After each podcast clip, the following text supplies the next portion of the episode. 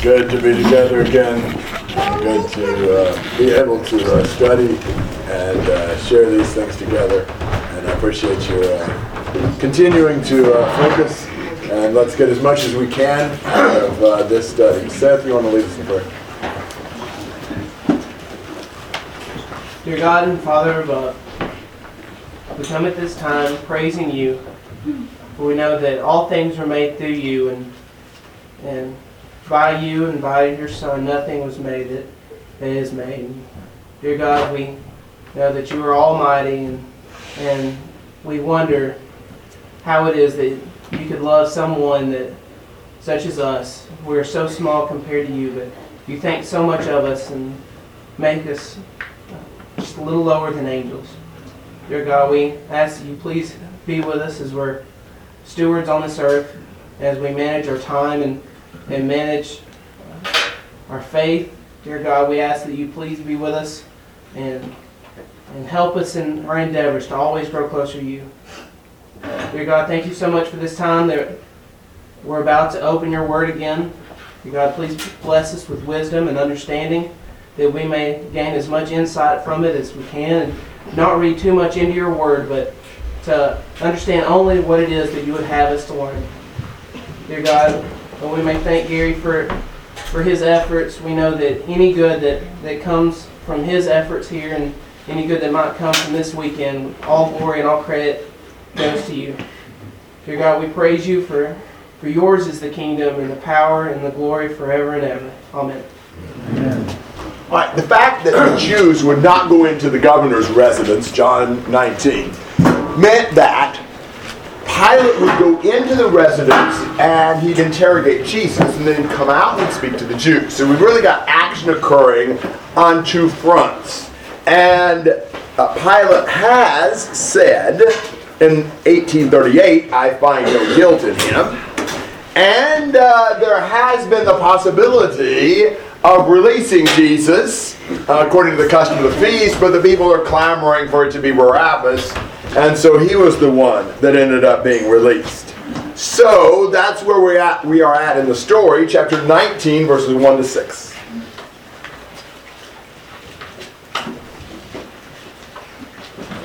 Then Pilate therefore took Jesus and scourged him. And the soldiers plaited a crown of thorns and put it on his head. And they put on him a purple robe, and said, Hail, King of the Jews! And they smote him with their hands. Pilate therefore went, went forth again, and saith unto them, Behold, I bring him forth to you, that ye may know that I find no fault in him. Then Jesus came forth, wearing a crown of thorns and a purple robe, and Pilate said unto him, Behold the man. And when the chief priests therefore and the officers saw him, they cried out, saying, Crucify him! Crucify him! Pilate saith unto him, Take ye him and crucify him, for I find no fault in him. Okay. Well, G- uh, Pilate um, does some things that on the surface don't seem to fit what he's saying. He said, I find no guilt in him. He's innocent. But what has he order done? Scourging. Scourging him. You know, so flogging him, beating him with a whip, perhaps with even pieces of glass and, and uh, metal and things like that attached to it. Not a pleasant experience at all. Is that what you do to a guy you found no guilty? What do you think Pilate's doing there? Trying to satisfy them. I think that's right. I think his idea was to try to satisfy the multitude with punishment short of execution. So he'll go part of the way, we'll, we'll, we'll beat him, and maybe that'll be enough for them. He hoped perhaps the crowd would see how pathetic Jesus looked and, you know, accept his not guilty verdict. Um, and the soldiers had a little fun with Jesus too. What did they do with him? They mock him. Yeah. Well, how do they mock him? Pretend he's a king. Yeah, they're pretending he's a king. What do they do to make him look like a king? They put a crown on him. A crown of some thorns and put that on him. And a robe around him like a king. And what do they do?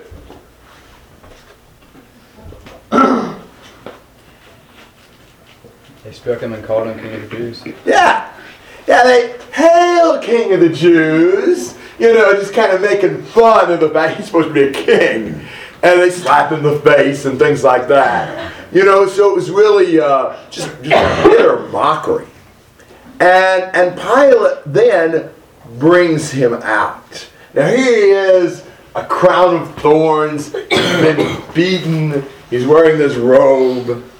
And Pilate, who tells them again that he has found no fault in him, says, Behold the man! Now look at him.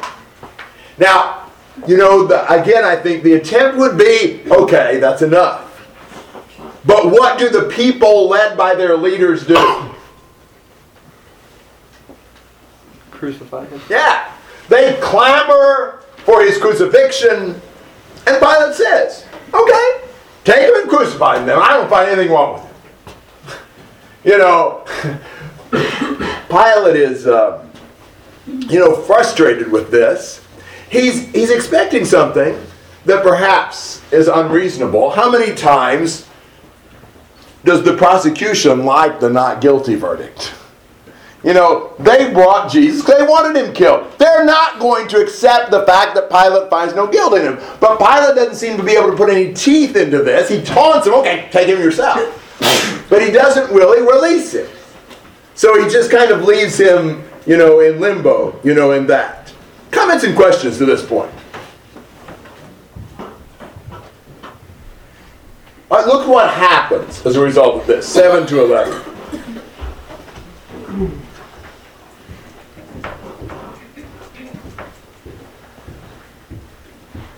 Jews answered him, We have a law, and according to our law he ought to die, because he had he made himself the Son of God. Therefore, when Pilate heard the saying, he was the he was the more afraid, and went again into the praetorium and said to Jesus, Where where are you from? And Jesus an- Jesus gave him no answer.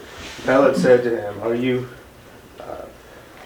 are you not speaking to me? Do you know that I have the power to crucify you and the power to release you? Jesus answered, You could not have, uh, you could have no power at all against me unless it had been given you from above. Therefore, the one who delivered me to you has the greater faith. All right, the Jews, when they, when Pilate says, "Just take him and kill him yourself," he's like, they're they're trying again to show why they believe Jesus must be executed, and they say we've got this law, and by our law, you know, he's got to be killed, um, because he made himself out to be the Son of God. So there's another reason. I don't know why you have a law that says you have to kill God's Son. I suppose, again, they're thinking this is blasphemy because he can't possibly be. Well, how does Pilate feel when he hears this? Right. Wonder why. Well, if he's thinking this is the son of a God, he could be really powerful. Yes, and Pilate's probably thinking in terms of like pagan mythology. You know, the gods, you know, got married, and had children, and you know, that kind of thing. He's probably thinking in some kind of sort of superstitious terms, but if he's a son of a god, whoa, he'd better back off. This probably didn't help their cause any that they said this. So he brings Jesus back in for further interrogation. And he says, Where are you from? You know, he wants to know, you know, come from some, you know, outer space planet or whatever, some place where the gods would have had a son. What does Jesus answer? Doesn't even say anything. Is that normal for a guy on trial? According to Isaiah 53. Well, it was what God's son did, but you'd expect a person in this situation to do what? Defend himself. Yeah, absolutely. Argue his case. Jesus doesn't. Pilate feels a little hurt by this, perhaps. Don't you don't speak to me? Don't you know who I am? Don't you know? Listen to what he says. Do you not know that I have authority to release you and I have authority to crucify you?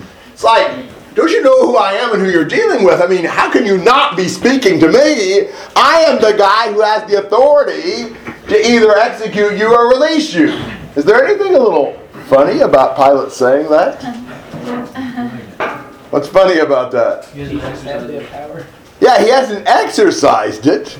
You know, he says, I've got the power to release you. He's declared him innocent three times and he still hadn't done it. He doesn't seem like a guy who acts like he has the authority to release him.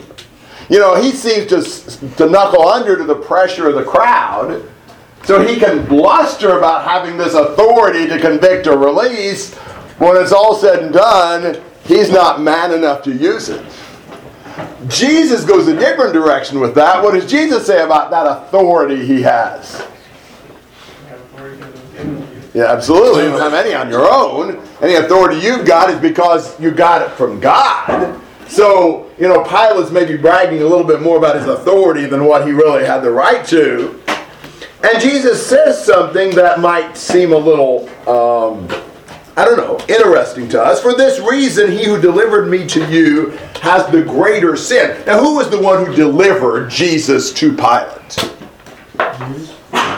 Who'd you say? Judas? I don't think he means Judas, though. He might. The Jews. Maybe a spe- a specifically, Pharisees. or Council. or Caiaphas. Yeah, Caiaphas or the Jews in general, I think is who he means by that. But now, would you would you agree with Jesus on that? Do, do the Jews, does Caiaphas have a greater sin in this than Pilate? I tend to agree with Jesus. Good for you. Excellent choice. Why is it greater? Say, Could it be because Pilate at least believed in some way and Caiaphas did not? okay. Travis? Well, Caiaphas was the one who should have been able to recognize who Christ was at least. And Pilate was just a Roman leader, whereas Caiaphas was the high priest. That's a good point. Yes. Caiaphas didn't have authority from God. Mm, yes, that's a good point. Yeah, Adam? Because um, Pilate's authority was not, like, he actually didn't have any authority except what was given to him, but Caiaphas had more. Well, I don't know about that. Right? Caiaphas wanted Jesus dead out of bitter, bitterness and jealousy. He, Pilate was just, it was just another execution for him. Yeah, who's taking initiative in this? I mean, who's trying to get Jesus crucified?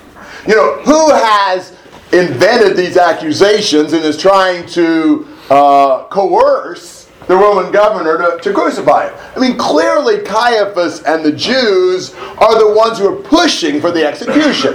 In that sense, their sin is greater. Pilate just have, doesn't have guts enough to make his declaration that Jesus is innocent stick. But Pilate was not seeking to kill him.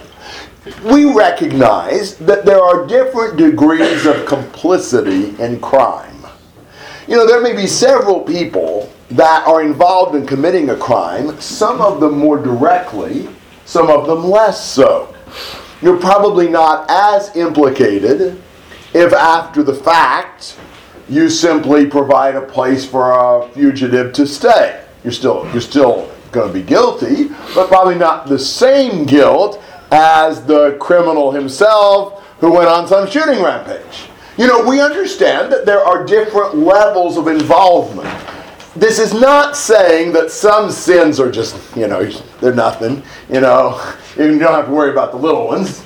But it is saying that, as we all recognize, there are some situations when somebody, in which someone is more involved in sin than others. I think that's a pretty intuitive thing to us. So Jesus recognizes this wasn't Pilate's idea, and he also recognizes Pilate doesn't really have the authority, God does.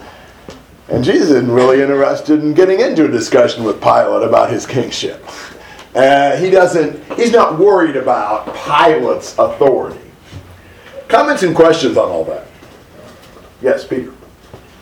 I, I might be uh, off on this, but I got the impression when they said, uh, we have a law and he ought to die because he claimed to be the son of God, Pilate was afraid. I, I wonder if he wasn't afraid because, okay, he, he's competent to judge things about uh, whether this is a threat to Rome, but he's not competent to judge their law. If they say he's guilty, Pilate pretty much has to take their word. I mean, now they have a, a reason to be upset that he cannot argue with. I think that might have played into it. Okay, good point. Yes, Adam? I also think he might be afraid because uh, he's a governor of a pretty uh, um, uh, revoltuous state, and he's afraid that if he doesn't give in, that they're gonna uh, Well, I think he definitely is fearful for his political career.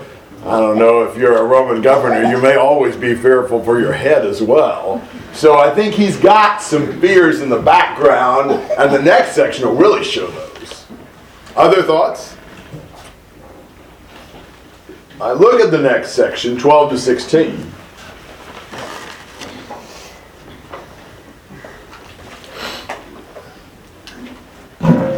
As a result of this, Pilate made efforts to release him, but the Jews cried out, saying, If you release this man, you are no friend of Caesar.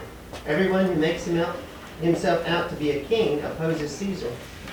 Therefore, when Pilate heard these words, he brought Jesus out and sat down on the judgment seat at a place called the pavement, but in Hebrew, Gabbatha. Now it was the day of preparation for the Passover. It was about the sixth hour. And he said to the Jews, Behold your king. So they cried out, Away with him! Away with him! Crucify him! Pilate said to them, Shall I crucify your king? The chief priests answered, We have no king but Caesar. So he then handed him over to, be, to them to be crucified.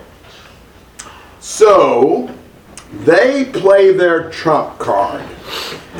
If you release this man, you're no friend of Caesar. Now, why can they say that? What's their argument? He's claiming to be a king. He is a rival and a threat to Caesar. Would you look at him? And uh, therefore, you are committing treason if you do not deal with this rival to Caesar. That's what they're saying. Is there anything that strikes you as a little strange about this? Adam? Someone who's, who's a king needs to have a people to, to do. Why, that's one thing. Doesn't seem very kingly here, Matt. The Jews are not really happy with Caesar to begin with. even before this. Yeah, since when are we casting the Jews as more loyal to Caesar than the Roman governor? That's a little weird.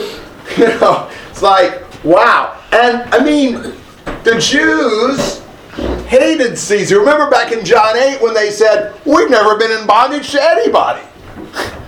That was kind of blind.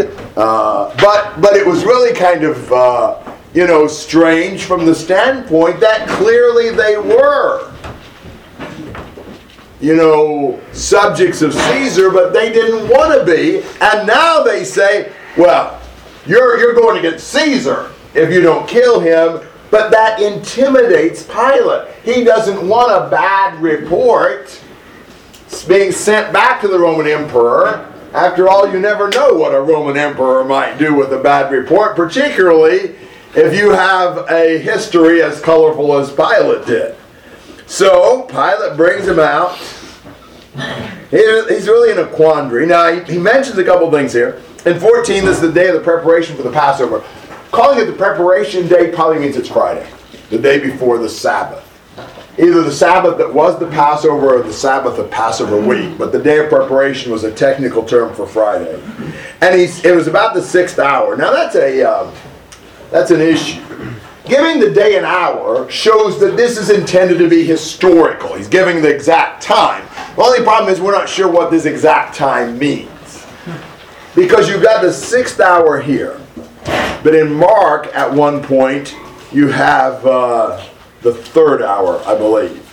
Uh, and so you have kind of an issue here uh, about that in uh, Mark 15 25. It was the third hour when they crucified him. Now, if we assume uh, time starting at sunup, then John would be saying it was about noon right here, and Mark would be saying it was about nine when they crucified him. we really, you know, one of the things that, that will definitely be exploited by skeptics are contradictions in the Bible. This is one that they'd use. Well, was he, was it, you know, what, what time was it? Was it noon like it says here, or was it 9 o'clock in the morning? Those aren't exactly the same time. How do we approach things like that? There's a lot of different approaches people take. Some people just say, well, probably Mark or John one got it wrong. You know, I mean, you can't expect them to be right about everything. Sometimes you, you miss it a little bit. Except that doesn't work very well for us because this is inspired by God. God doesn't get things wrong.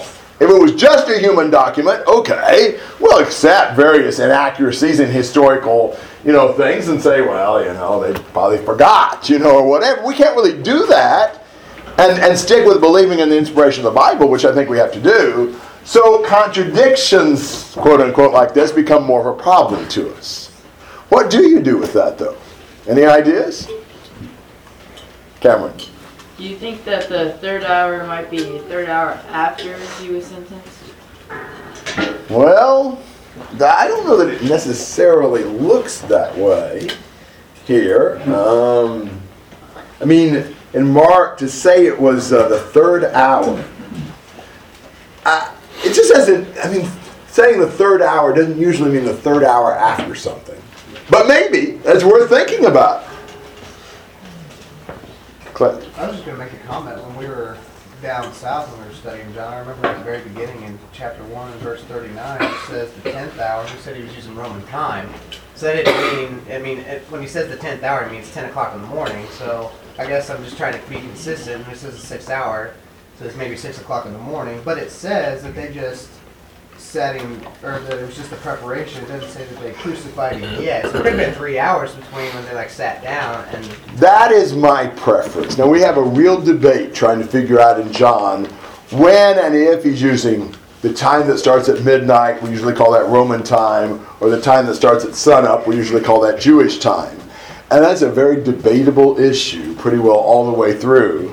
I don't have a definitive statement about that, but I do not think it's unreasonable that John may have been using Roman time, starting counting at midnight. So this, as they're getting ready, you know, as they're in the process of working toward the crucifixion at six o'clock in the morning, or something like that. We should not. Ex- we don't. When he says, you know, if he says the third hour, don't don't expect that that has to be, you know, six o'clock exactly, you know, on your watch. I mean, we don't always use exact precision. So it may have been 545, it might have been 615, you know, whatever. We're not locked into some degree of precision that's too great. But around the third hour at that point, and by the time he's crucified, we're getting around the sixth hour. That seems very reasonable to me. That we're using Roman time here, Jewish time in Mark. Look, Is there a difference between uh, Mark's audience and John's audience that explain the different uses of distance? Well, the problem would be we generally consider Mark was writing to the Romans and John to whoever. So that probably doesn't help us. It's a good thought, but probably doesn't help us. Here's another possibility. I want to throw this out. I don't think this is out of the question. It doesn't seem as satisfying to me. But is it possible that we're dealing with something where they would generally think of things as being mid morning or mm-hmm. noon? You know, and so they say it's about the third hour, it's about the sixth hour, and there was somewhere in between the third hour and the sixth hour. One of them says mid morning, the other one says around noon, and both of them are kind of rounding off. I think that can be done. You know, if, if there was a guy who was 45 and somebody said, you know, he's about 40, and somebody else says he's about 50, we wouldn't really say there's a contradiction in between them. So maybe it's about mid morning, it's about noon, kind of in through there. I, I think that ought to be thrown into the discussion. But I'm a little more inclined to go with the idea that he's using Roman time. What he's really saying here, it's about 6 o'clock. You can do other things with that. You can think about that some more. Um, sometimes we're not sure. the best reconciliation of those things. There certainly are possibilities for that. Since the Bible has proven itself so uniformly accurate, to just jump into something that on the surface might appear to be a contradiction, when there are good other explanations and just say, no, this has to be a contradiction, does not seem like a very um, fair procedure. Do you have some thoughts and comments about that? All right, so he it's about the sixth hour, whenever that was, and he says to the Jews, "Behold your king." You know, you said he's a king. Here's your king. And what do they say? Yeah, crucify him. Shall I crucify your king? We have no king but Caesar. First, they had rejected Jesus as the Christ. Now they reject the idea of the Christ altogether. They don't have any king other than Caesar. Can you believe the Jews were driven to the point of saying that? That ought to awaken them. Did they not even believe there existed a Messiah anymore? Did they not think God was their king? They have no king but Caesar. When you're in an argument, sometimes you'll go to extremes that are just ridiculous just to try to win your side of the argument. They are so bound and determined to crucify Jesus, they're willing to renounce their king altogether. That's amazing. And so, he handed Jesus over to them to be crucified. Pilate finally knuckled under the pressure and gave in and turned him over and let him be crucified. Comments and questions?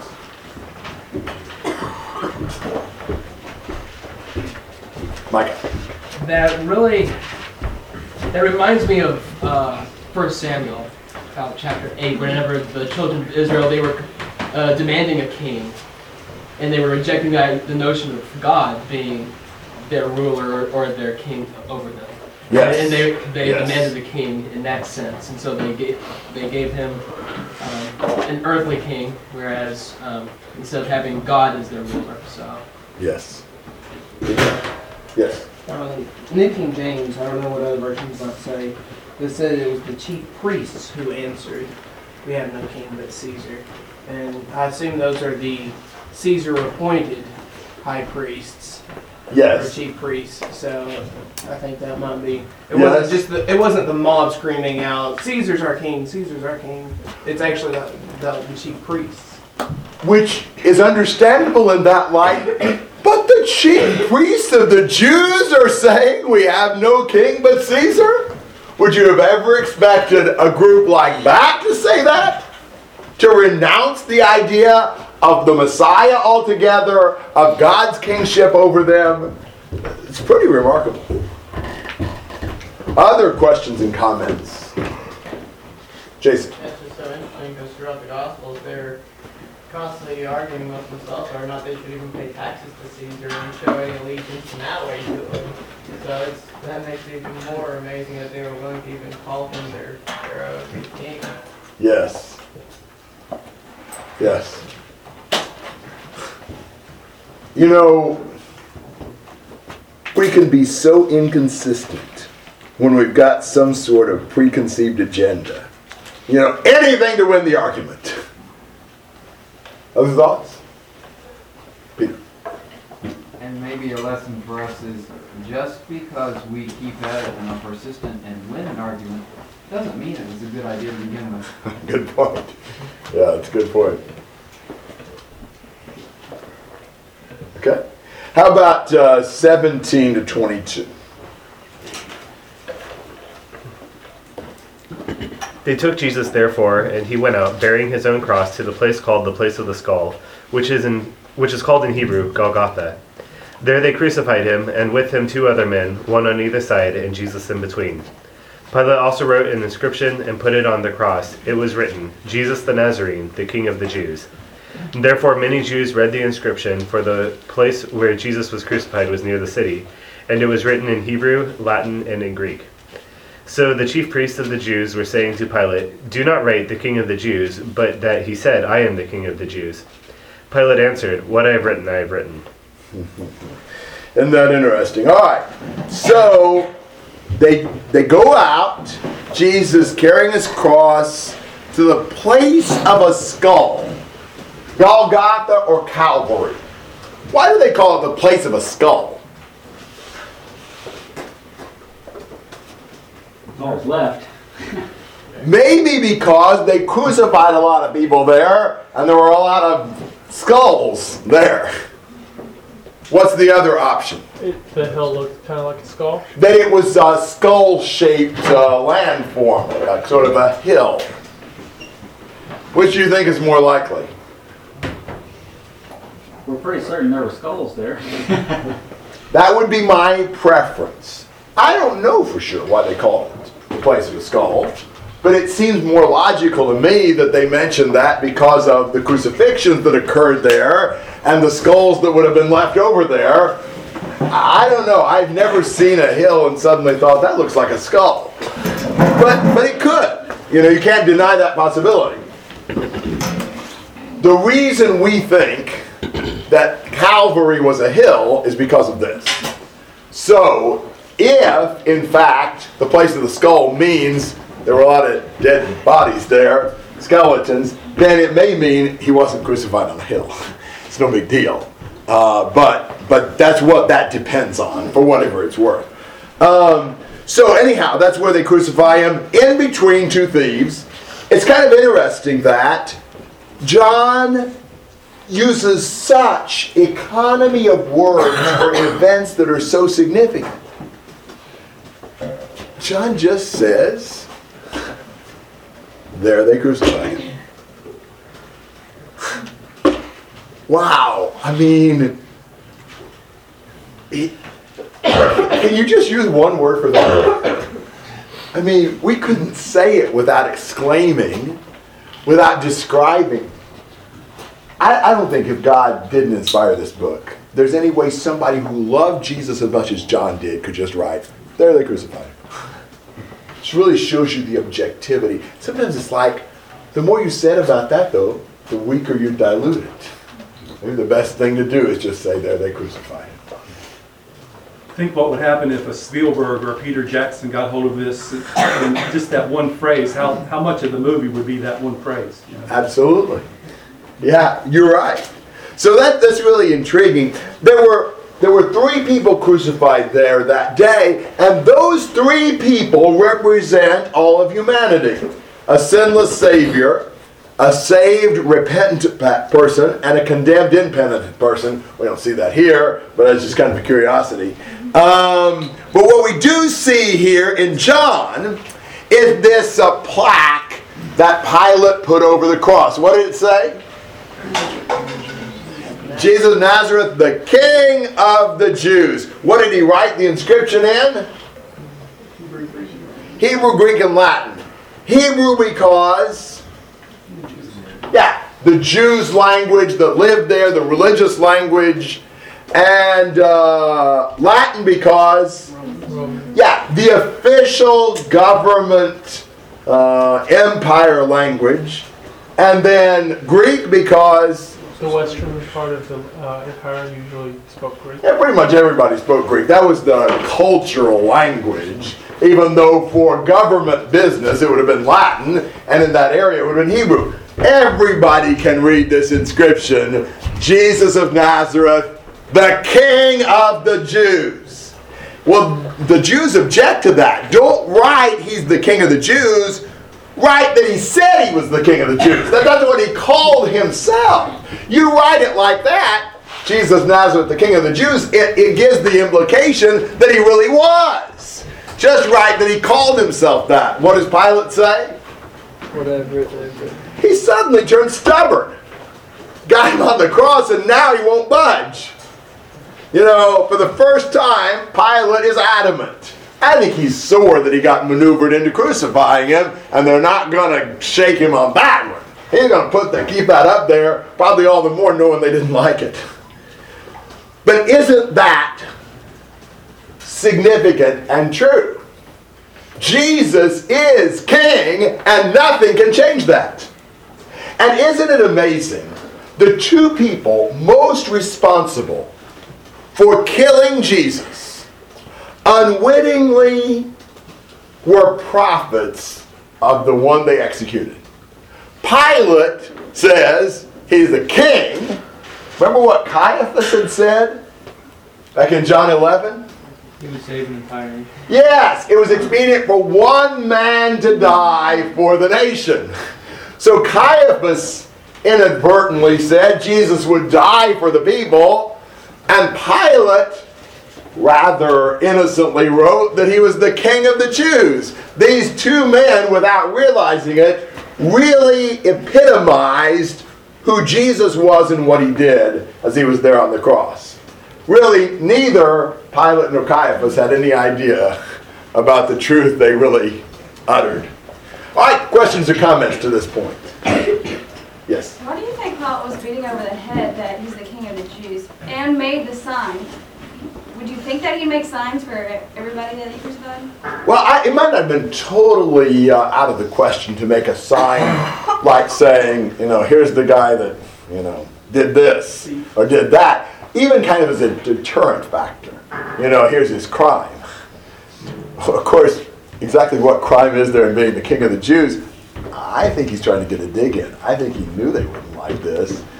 And it's like when you just get, you know, sort of, uh, I don't know, railroaded into doing something you don't want to do, you finally take this stand. It's symbolic, it means nothing, but it's like, okay, I'm going to get that point in. I don't know. That's what I think. Adam? Well, not just that, but he's also, uh, he might have been maneuvered into it, but he's at least getting some politics out of it by putting a deterrent. Don't proclaim yourself as king in my government, in my uh, place that I'm a governor of, or else this happens to you. Maybe so, but I, I tend to think by his not wanting to take it down that he's more trying to do something to get their goat. Jason. Yeah, these chief priests, they're just so ruthless. They just never stop. Even when it comes to, they finally get Jesus on a cross to cruci- have him crucified, and then they, the, that that wasn't good enough. They've got to make sure the plaque says the exact right thing that they want to say. It's just amazing. Good point. Other thoughts? Clint. Is there, uh, I don't know if you've done any studies, but what exactly is, I mean, is there any significance to the fact that it's called Gabbatha and Golgotha? Like, is there any Well- deeper meaning than just the pavement or Calvary? Or is there any, like, tying back to the old law or anything? I don't have an answer. The Golgotha means place of a skull. I'm not even sure what Gabbatha meant. Maybe it, I guess it means the pavement. But I don't, I don't know anything about that specifically. What verse? Verse, uh, what, uh, 13 and uh, 17. All right, other thoughts? Where does the word Calvary come from? I believe that would be like the Latin of Golgotha or something. Golgotha. Calavera in Spanish means skull. Skull. Okay, thank you. Thank you. So that's what you got.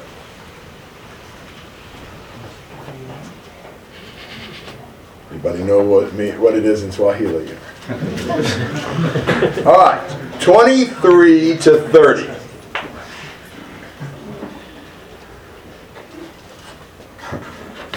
Then the soldiers, when they had crucified Jesus, took his outer garments and made four parts, a part to every soldier, and also the tunic. Now the tunic was seamless, woven in one piece. So they said to one another, Let us not tear it, but cast lots for it, to decide whose it shall be. This was to fulfill the scripture. They divided my outer garment, and for my clothing they cast lots. Therefore the soldiers did these things. But standing by the cross of Jesus were his mother, and his mother's sister, Mary the wife of Clopas, and Mary Magdalene.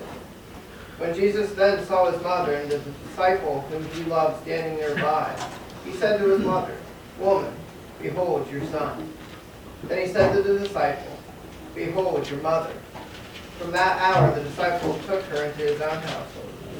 After this, Jesus, knowing all things had already been accomplished, to fulfill the scripture, said, I am thirsty. A jar full of sour wine was standing there. So he put a sponge full of the sour wine upon a branch of hyssop and brought it up to his mouth. Therefore, when Jesus had received the sour wine, he said, It is finished. And he bowed his head and gave up his spirit. So Jesus is there on the cross, and what do the soldiers do? Take his clothes off and divide them up among themselves. I guess this is kind of the soldier's um, tip. Uh, it's kind of one of their perks. You know, you crucify somebody, at least you get the, his clothes. And actually, the tunic was seamless, and they didn't really want to tear it in fourths. They cast lots for who would get that, which was the more valuable. Why do you think John would give us this detail? Prophesied about. Why? It's prophesied about. Why else? Is it mentioned in the other Gospels? And somewhat. But why did any of the Gospels mention it? What, what, what would be important about knowing this? Shane? It's random not getting completely off, but it almost shows they want the clothes when they do Jesus. They're throwing away this Son of God, but yet these clothes that are worth nothing, that are bloodstained probably, are worth more than the Son of God. Good point. Is that, The shame of the cross, he was without any clothes. uh, that's another thing. I mean, I don't know if they left him a loincloth or not, but essentially, to a great extent at least, he was unclothed on the cross. Can you imagine just being a spectacle? I mean, you're there. You can do nothing to shield yourself. You can't swat a fly. Just hanging there, exposed, largely unclothed, if not completely. So shameful, so humiliating. I mean, there's a lot of other things you could say, but I think even maybe more than that, this is all Jesus had. They're, they're playing with dividing up his clothes, which was his only earthly possession as he's hanging there on the cross. It's just kind of sad. It's kind of uh, pathetic almost that, you know, that's what they're entertaining themselves with. Who gets what off of Jesus? Thoughts and comments about that? Is there any significance in the detail of it uh, being woven in one piece from top to bottom? I think it's why they cast lots for it didn't tear it. Since it's seamless, it's more valuable. And so rather than dividing it up to give a piece to each one, let's keep this one whole and we'll just draw straws to see who gets it. Other thoughts about that? Well, you know, here you've got a few people. They're watching, mostly women, Jesus' mother and some others. Jesus obviously is uh, dying at a young age, and he, as the oldest son, would have been responsible for caring for his mother, wanted her cared for. What does he do?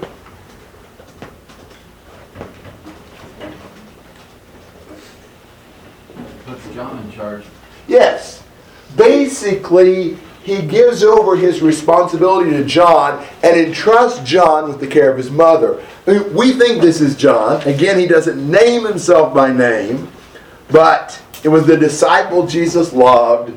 I think the evidence is very strong. This was John himself. And from that time on, John took Jesus' mother in and took care of her. So Jesus, even on the cross, is concerned about his poor mother and what's going to happen to her as much as he was concerned about himself.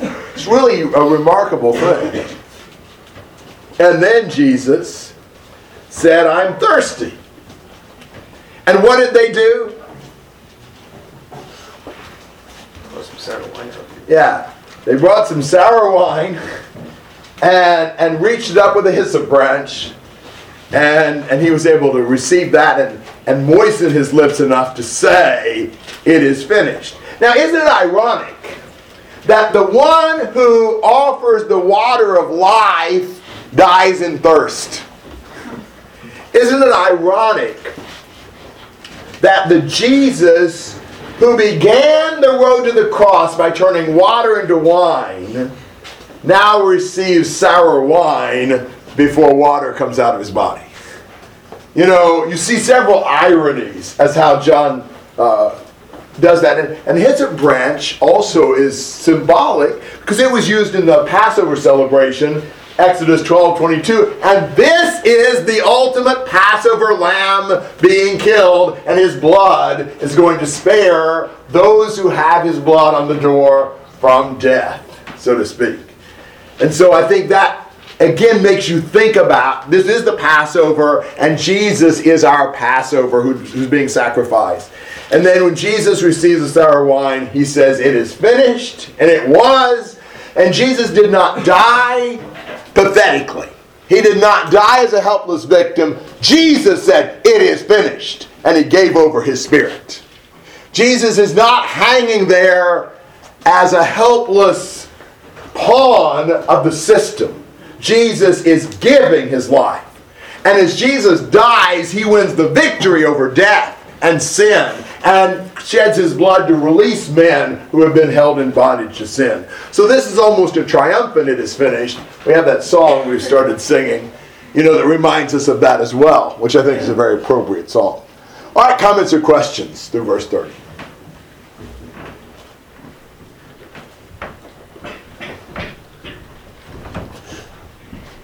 Matt.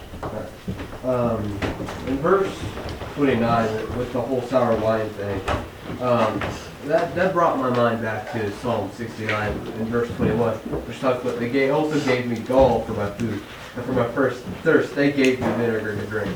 Now Psalm 69 is a psalm of David, and it's um, a deliverance, but it's also an imprecatory, imprecatory um, psalm. When that um, after after verse 21, it talks about may their table before them become a snare, when they are in peace, may become crap, and it goes on so on. Um, and we we can um, take that and go with that. I really don't understand um, why Jesus is using this um, at the crucifixion when he's saying, "Forgive them; they do not what they do." Um, Well, you said a lot right there. Good observation. I think this passage is being referenced. I think Jesus is typical, maybe the ideal of a righteous sufferer. So many of David's psalms that talk about righteous sufferers are fulfilled ultimately in Jesus as the ideal.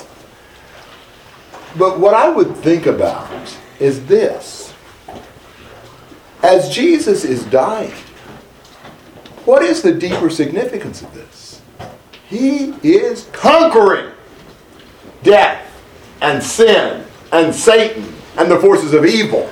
Jesus is putting the curse on those who are against righteousness.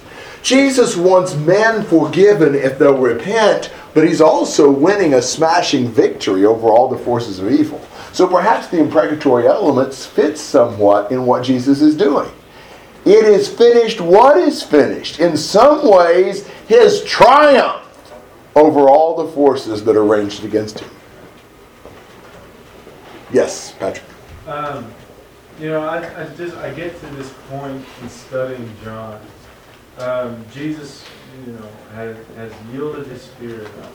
And you think about what we studied today, just from John 17 on, how through this entire process, he, he's been worried about his disciples. He, he's been he, he's been praying that, that the Father keeps them, that he's been saying he's kept them. He's been praying for them. He's worried about his disciples. He goes through this this mockery of a trial. There's so many people totally incompetent. He's surrounded by failure. And he's the only one who's doing right. And he's crucified. And I mean, yeah, we can look at the crucifixion in and of itself and torture but just the emotional of everything that's been going on. It's just, it's incredible to see what, what all the Savior has gone through in the past 24 hours. It is. It, it's absolutely amazing. And then he can triumphantly say, he doesn't say it like it's at a loss, like he has nothing else to say. He triumphantly says, it is finished. And that's an amazing statement. Yes, he brought this whole process to completion. He finished this. It is really this this is part of his mission. And his mission is now accomplished. He gives his spirit back to God. He's shed his blood. He's taken our place. And now we can be redeemed. Logan. Why doesn't John mention any of these signs that accompany Jesus' death, like the earthquake and the saints being raised in the darkness? Because I would have thought, especially as much as John focuses on Jesus' deity and his authority, that he would have mentioned that. I don't know. Other questions? All right, how about, um, let's see, uh, 31 to 37? Therefore, because it was the preparation day, that the body should not remain on the cross on the Sabbath. For that Sabbath was a high day. The Jews asked Pilate their legs might be broken, that they might be taken away. Then the soldiers came and broke the legs of the first and of the other who was crucified with him. But when they came to Jesus and saw that he was already dead, they did not break his legs. But one of the soldiers pierced his side with a spear, and immediately blood and water came out. He who had seen has testified, and his testimony is true. And he knows that he is telling the truth, so that you might believe. For these things were done in the scripture should be fulfilled. Not one of his bones shall be broken. And again, another scripture says, They shall look on him whom they pierced. Okay. So you've got this day of preparation for the Sabbath. You've got a problem because this is a special Sabbath, a holy Sabbath, and to leave cursed men, men who are being executed as criminals on the cross, would have been sort of a desecration of the holiness of the Sabbath day. And so, what do they want done? Yet, th- they want him. They want the, the, the, the crucifixions finished, so that the bodies can be taken down, so that this does not desecrate and, and make unholy the Sabbath day. Now, I will just tell you what I have read and understood about crucifixion. I'm not positive the form of the crucifixion, whether or not it was the traditional form or whether or not Jesus' arms were over his head. Don't know that it makes a lot of difference as far as this point is concerned. It, this is a little hard to visualize, but if you've got, uh, if you are hanging from nails in your hands or wrists and feet or ankles, you're just kind of suspended there. What I understand is when you're just dead weight on that, you cannot draw a breath because you've got to raise yourself up somewhat to open up your lung cavity to be able to take in air. You might try that. I'm not sure if we can experiment with that very well. Just hanging on something, you are going to have to raise up some to be able to take in air. Now, if you think about it, okay, e- either way you want to go, wherever the arms were and the feet, you know, where do you have more strength to pull yourself up? In your arms or your legs? Much more in your legs. Your arms are not going to last very long at all. You have to just keep pulling yourself up slightly to take breaths. Your arms are going to fatigue. You're going to start cramping. It's going to happen. You've got much more strength to raise yourself in your legs. And so theoretically, what, what ends up happening as, as the muscles cramp, as you tire and wear down, then, then you can push off of the nails in your feet less and less. You take shallower and shallower breaths, your lungs start filling up with fluid, you get congestive heart failure and die. That's what I've read. You kind of suffocate to death. But, but because our legs are relatively strong, some people could survive two or three, four days on the cross horrible agony. And, and so, but but what if they break their legs? You see how that? What was that? What, what, what will that do? Yeah, much quicker. Break your legs, then you can't. You know, it's excruciating pain. You don't really have the strength, so you can't just push off of your feet to get a breath. So you got to go back to just pulling yourself up. We can't do that long at all. So they'll die quickly. So this is the idea. We'll break their legs that way they'll die in just a matter of minutes. We'll take them off the cross before the Sabbath day comes. And so the soldiers do that with the thieves on either side, but what do they find out when they come to Jesus? He's dead. They don't need to break his legs. What do they do with Jesus? Pierce his side and blood and water come out. Most people think that that was a sign that Jesus was really dead and is further proof of that. I'm not sure about that. Um, but this fulfills scriptures like, not a bone of him shall be broken. About what was it originally said, not a bone shall be broken? The Passover lamb. Jesus is the ideal Passover lamb No bone of his is broken. Also, Psalm 34 the righteous sufferer has no bone broken. So, Jesus, the perfect Passover lamb, no broken bone, and the look on him whom they pierced. So, Jesus, um, you know, really died, uh, and and he died with no bone being broken. So, What, what was that other reference that you said? Psalm 34. Other comments, questions, things you want to say through verse 37? Noble. Um, an interesting thing about the blood and the water coming out is you see blood and water connected in the Bible. Like um, in baptism, we are in the water, and that's how we contact Jesus' blood. Um, so it's interesting that they connect.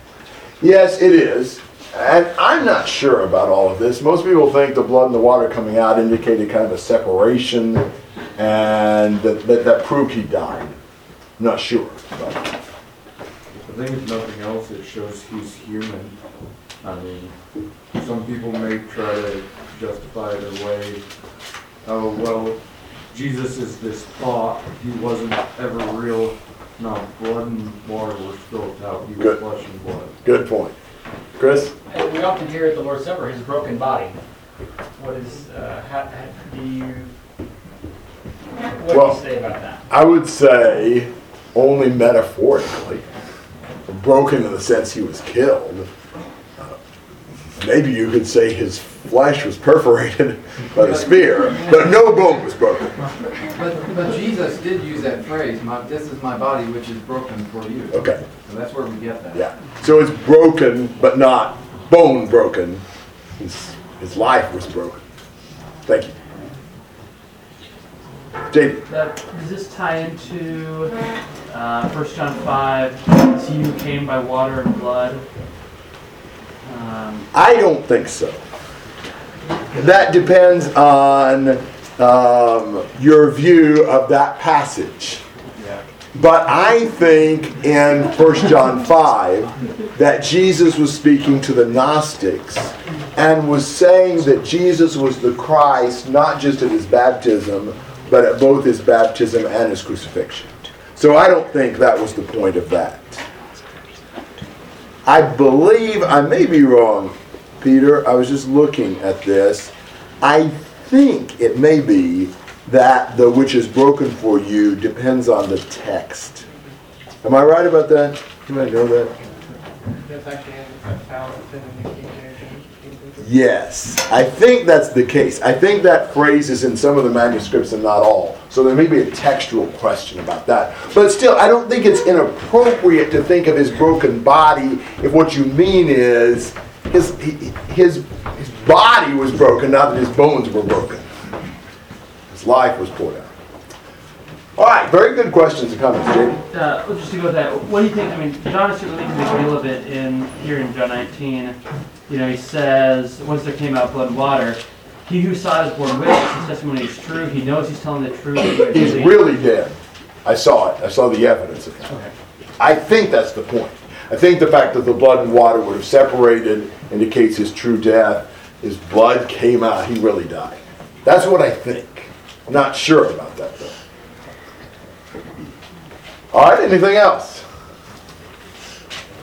Uh, this would be a good place for a break, I think. Let's uh, take one, and uh, we'll come back and work on 1938. Uh, good attitude on you guys' part. Love you guys. Um, let's let's look at Jesus' burial. You know, they do take him down from the cross. They took him all down from the cross before the Sabbath day started at sundown, so that as to not to desecrate that holy day. And uh, what are they going to do with Jesus' body? That's uh, really the question here. So, John chapter 19, verse 38 to 42.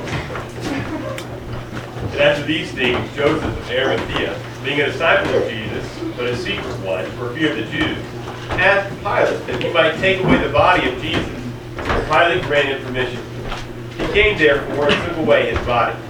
And Nicodemus came also, who had first come to him by night, bringing a mixture of myrrh and aloes, about a hundred pounds weight.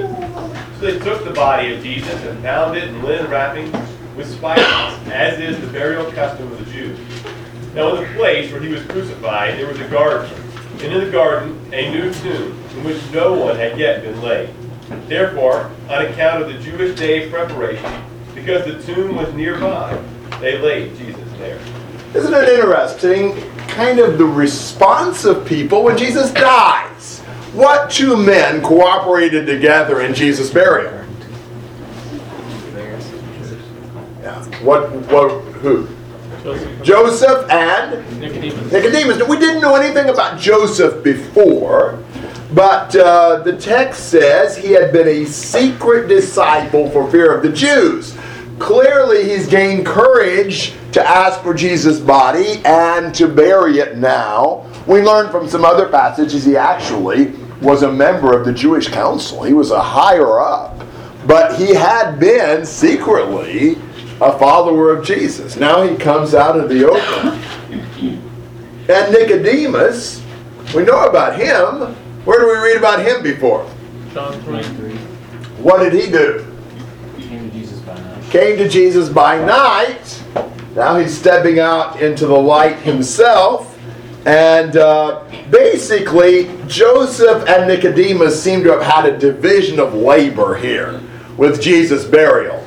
Joseph took care of the legal matters, and Nicodemus brought the spices. Now, they did not go through the kind of embalming procedure that we would.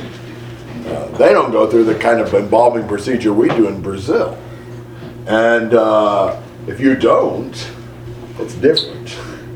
You know, we're accustomed, I mean, it's not real uncommon in our culture to bury somebody three or four or five or six days after they die. You wouldn't do that unless you've been able to take the fluids out and embalm them, because they stink. In Brazil, I have almost never heard of somebody being buried more than 24 hours after they die. You know, I haven't been to many funerals there, but, but I went to one. Person died at 6 o'clock in the morning. I think the funeral was about 5.30 that afternoon.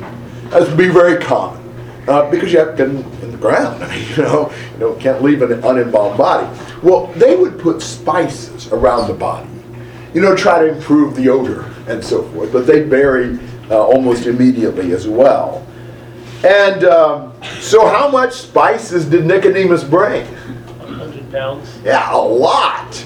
Judas should have been there to estimate the price, shouldn't he? Um, and uh, where did they take Jesus' body? New tomb. A new tomb where? In a garden. Isn't that interesting? The garden flanks this section. Jesus went to the garden in the first part of John 18. Now Jesus is back, his body in a garden. And as we said, since the fall of the first Adam occurred in a garden, it's fitting that the second Adam redeemed mankind in a garden as well. I think that that garden imagery is uh, significant that he mentions that. And uh, so, they put Jesus in the tomb. Now, here's the thing they didn't have a lot of time. I mean, they've got to have this work done before sundown. sundown, the Sabbath begins. And uh, it appears that Jesus was uh, still alive until mid afternoonish. So they had to ensure Jesus' death, talk to Pilate, get all that worked out, take his body down, pack him in spices and wrap him up as quick as they can, and take him off to the tomb and get home by sundown. That did not leave time for as thorough a job with the burial as would have been ideal. All right, comments or questions on chapter uh, 19? All right, that sets us up for chapter 20. For the women